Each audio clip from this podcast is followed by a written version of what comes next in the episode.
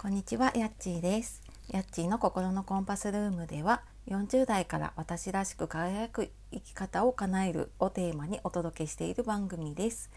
本日もお聴きくださいましてありがとうございます。えー週明け8月の終わりになってきましたが、いかがお過ごしでしょうか？えー今日久しぶりに私は朝活で最近ちょっと怠け気味で、まあ、5時起きが5時半起きになってどんどん遅くなってたんですけど今日ちょっと思い切ってね4時に目覚ましをかけて4時過ぎぐらいに起きたらなんかやっぱりこのね明るくなる前の静けさでそこからなんか明るくなる感じがねすごく、うん、やっぱり静かな時間で本当一人だけの時間だなって思いながら、はい、ちょっと過ごしていいスタートが切れそうだななんて思っているところです。はい、で、え今日はですねできないことよりもできることに目を向けようということでお話をしようと思います。えーついついねなんか仕事子育ていろんなことが忙しくってでもなんかあれもできてないなこれもできてないなっていうことでねちょっと落ち込んだりとかすることありませんか？えーこれね私もずっとなんかこう常に理想とかね完璧を求めすぎていてで子供との時間とかね仕事とかも、まあ、もちろんこう 100%100% でね完璧を目指すことは 難しいんだけれどもなんかそれでもこ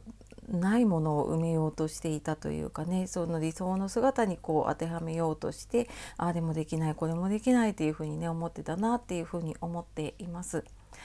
でまあこれもちろんね仕事も子育てもそうだしでなんかこの夏休み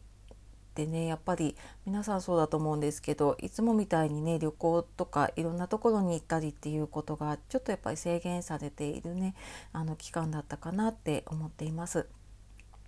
でまあうちもねあの親子ラジオを一緒にやっている、息子の K 君が明日まで夏休みなんですけどあなんか夏休み、まあ、ちょこっと出かけたりはしたけれどもねなんか夏らしいことなんかしたかなと思った時に、まあ、ちょこっと花火をしたりとかね、えーバーベキューをちょっと離れたところでしたりとか、まあ、そういうのはあったんだけれどもあーなんかあんまりなかったなと思ってでなんか他の方の SNS の投稿とか配信とかで、えーお家でなんかおうち縁日というかねお家で夏祭りをやったっていうのとかを見たりしてあなんかうちでもちょっとできるかなと思って。でただ私そんなにすごく豆でもないので、えーまあ、私にできることといったらですねこう駄菓子の箱のねお菓子をいっぱい買ってきてでそれをこうちょっと並べたりしてでこう射的をしようかなと思ったんですね。家族であのお菓子争奪戦をしようかなと思って。でそれを買ってきてでなんか飾り付けとかはねあの子供とか旦那とかに頼んででやってもらってでまあそこでこ射的をねやって取ったやつをもらってっていうただそれだけなんだけれどもただなんかお祭りとはまた違う気分でね結構楽しくって、まあ、案外大人がムキになったなっていう感じだったんですけど、うん、なんかそんな感じで、うん、なんかできないなとかあなんかお祭りないなとかお祭り行きたかったなっていう気持ちもありつつもなんかちょっとでもねその気分が味わえただけでもよかったかなっていうふうに思っています。でこれ私ねなんか心理学とか学んだ時もやっぱり言われたことなんですけれどもなんか幸せってこう全てね欲しいものを持っている人なわけじゃなくてあの持っている全てを使ってね生きている人がやっぱり幸せなんじゃないかっていうことをその心理学の恩師というかねが言っていたのを今でも覚えています。でついついなんかね幸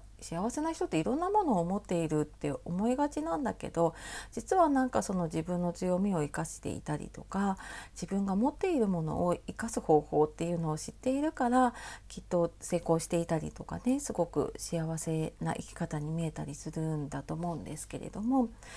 うん、でもなんかその完璧に見える人も多分こう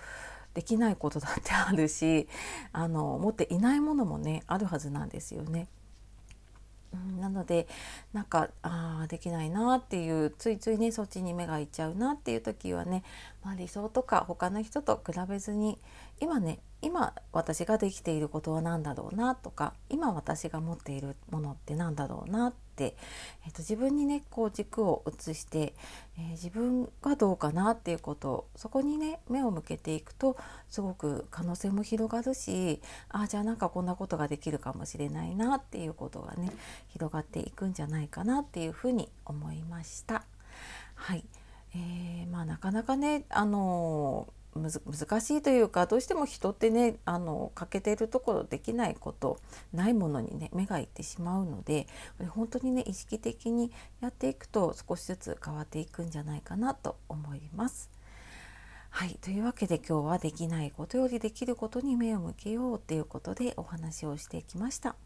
え最後までお聴きくださいましてありがとうございました。え、暑い一日になりそうなのでね今日もあの体調を気をつけて過ごしていきましょう。では素敵な一日をお過ごしください。さようなら、またね